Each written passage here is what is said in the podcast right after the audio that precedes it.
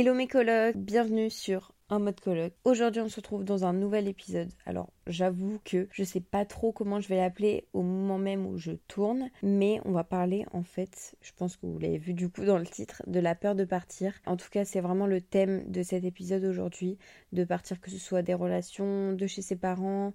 En fait je vais vous parler des expériences que moi j'ai eues en ayant peur de partir, donc c'est parti. Ça va être bien sûr sur plusieurs exemples. Donc on va commencer déjà par vivre seule à 17-18 ans parce que oui, je suis partie à l'autre bout de la France toute seule. Je venais tout juste d'être adulte, donc je venais d'avoir 18 ans, mais en fait pour moi, avec le recul, j'étais vraiment pas prête. Enfin, j'étais prête, mais peut-être pas tant que ça. Quand on est jeune, j'ai l'impression qu'on fonce vers des trucs sans se rendre compte du danger et même on se rend pas compte de la non-maturité qu'on a. Il faut savoir que si vous me connaissez et que vous me suivez depuis longtemps, j'avais rencontré un Parisien l'année de mes 18 ans et je pleurais tous les jours à mes parents pour aller vivre là-bas. Moi j'habitais à Cannes dans le sud, donc euh, que ce soit pour être avec lui ou vivre de ma passion, l'influence. Il faut savoir que pour moi j'étais sûre que un an après j'allais aller à Paris. Mais comme j'ai rencontré ce fameux Parisien, j'étais en mode je veux y aller maintenant. Pour moi, c'était hors de question d'avoir une relation à distance, c'était trop dur, etc. Ça a été compliqué, mais comme c'est tombé pendant le Covid, j'ai pu être à l'école à Nice parce que j'étais déjà inscrite à Nice en fait.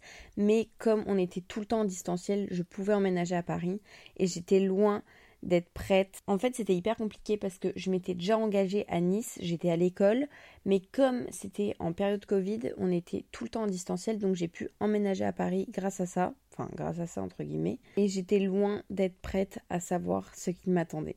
Ma mère était genre ok si je partais à Paris, que si je payais mon loyer seule et que je continuais mes études. C'était vraiment les deux choses à savoir. Mais j'étais tellement déterminée et je savais pas trop dans quoi je m'embarquais que j'étais ok. Comme c'était pendant la période Covid, ça n'a pas été non plus facile pour moi de voir presque personne quand tu arrives dans une nouvelle ville, en plein hiver, dans un studio mal isolé, sans lumière, parce que oui, j'ai pris le premier appart où j'ai été acceptée. Je veux pas me plaindre, mais c'était très mal isolé. Tu pouvais mettre une bouteille d'eau euh, sur le parquet et elle refroidit. Et surtout, je pense que ça me déprimait de voir personne et de pas avoir de lumière. Surtout que moi je viens du sud, donc déjà qu'il n'y a pas de soleil à Paris, s'il n'y a pas de lumière, sincèrement, je vais pas tenir longtemps. Avec du recul, j'essayais de m'auto-convaincre que ça allait, que j'allais bien, que ça me faisait pas du mal en fait ce changement. J'ai donc dû tout réapprendre à zéro parce que mes parents m'ont toujours considéré comme leur princesse. Bon, je dis ça dans les grandes lignes, mais euh, je n'ai jamais appris à faire à manger, je n'ai jamais appris à faire de lessive, ni à étendre, etc. Alors, en soi, c'est rien de compliqué quand tu le sais, mais quand tu le sais pas et que tu pars dans une nouvelle ville, etc., et que tu te retrouves à faire tout toute seule, franchement, ça fait bizarre. Et c'est là où je me suis dit, ok, une nouvelle partie de ta vie commence à partir de maintenant. Comme j'ai déjà dit sur l'épisode de la solitude, si vous l'avez écouté, n'hésitez pas à l'écouter, des fois, je ressens encore ce manque envers ma famille. Franchement, il me manque, je suis très très famille, je suis très proche d'eux et j'ai l'impression de pas profiter assez d'eux.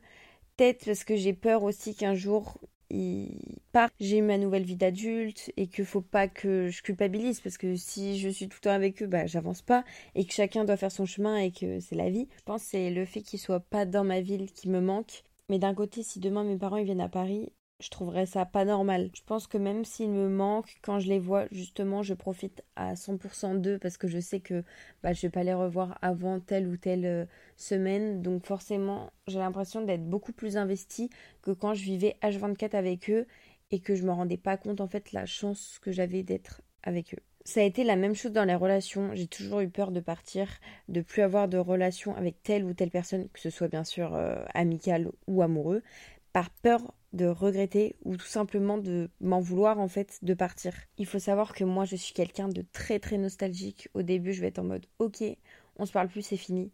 Et après je vais faire que penser à tous les moments qu'on a passés ensemble. Je suis très très attachée aux souvenirs et c'est ça le plus dur en fait quand tu décides de partir. Tu te poses souvent la question est-ce que tu veux revenir où tu restes parce que la personne te correspond autant qu'avant ou il faut faire des efforts pour qu'elle te corresponde autant qu'avant ou parce que ces souvenirs avec elle te manquent et parce que tu es attaché aux souvenirs? Je pense que vous l'avez remarqué grâce au podcast, je suis quelqu'un qui calcule beaucoup, beaucoup ses sentiments, ses émotions, parce que en fait, ça m'aide à comprendre des choses et à solutionner dans ma tête s'il y a un problème. Si j'ai un problème avec une émotion, par exemple, je suis triste, je vais calculer pourquoi je suis triste, qu'est-ce qui m'est arrivé, etc. J'ai toujours été comme ça. Et en fait, des fois, juste ça me tourmente car je veux absolument trouver la solution de ma peine ou de mon angoisse, alors que tout n'a pas de solution forcément. Ma mère me l'a dit il y a une semaine parce que j'étais très angoissée. Elle m'a dit faut que tu arrêtes parce que ça te donne encore plus d'angoisse d'avoir la solution. Des fois, il n'y a pas de solution, c'est juste le temps doit passer et tu dois juste accepter ce qui se passe en fait. Bon, je vous donne l'info en exclu avec des copines que vous connaissez sûrement. Donc je vais vous dire les blazes. Isia, Clémence, Libellule et Louise, on part demain au Mexique, donc mardi. Oui, j'ai trop hâte. Je pense que ça va être incroyable, sachant qu'on part 10 jours au soleil au Mexique. Mais je vous cache pas que pour moi, ça a été hyper dur d'accepter en fait que je parte. Et j'ai fait ma première crise d'angoisse à cause de ce voyage.